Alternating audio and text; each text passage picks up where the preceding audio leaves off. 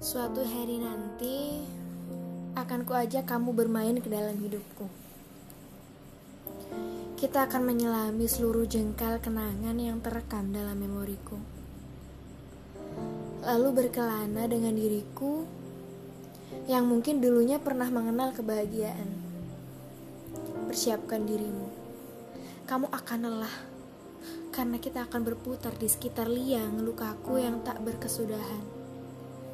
Liang itu digali oleh orang-orang yang pernah berharga di dalam hidupku dulu.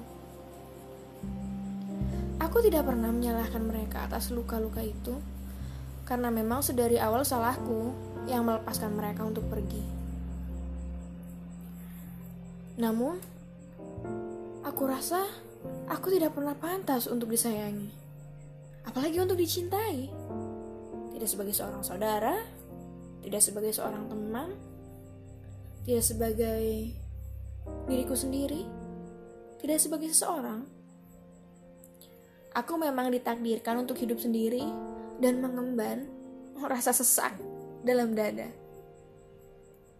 Jangan panik ketika kamu melihat sayatan yang ada di sekujur tubuhku, hingga ada di hatiku pula.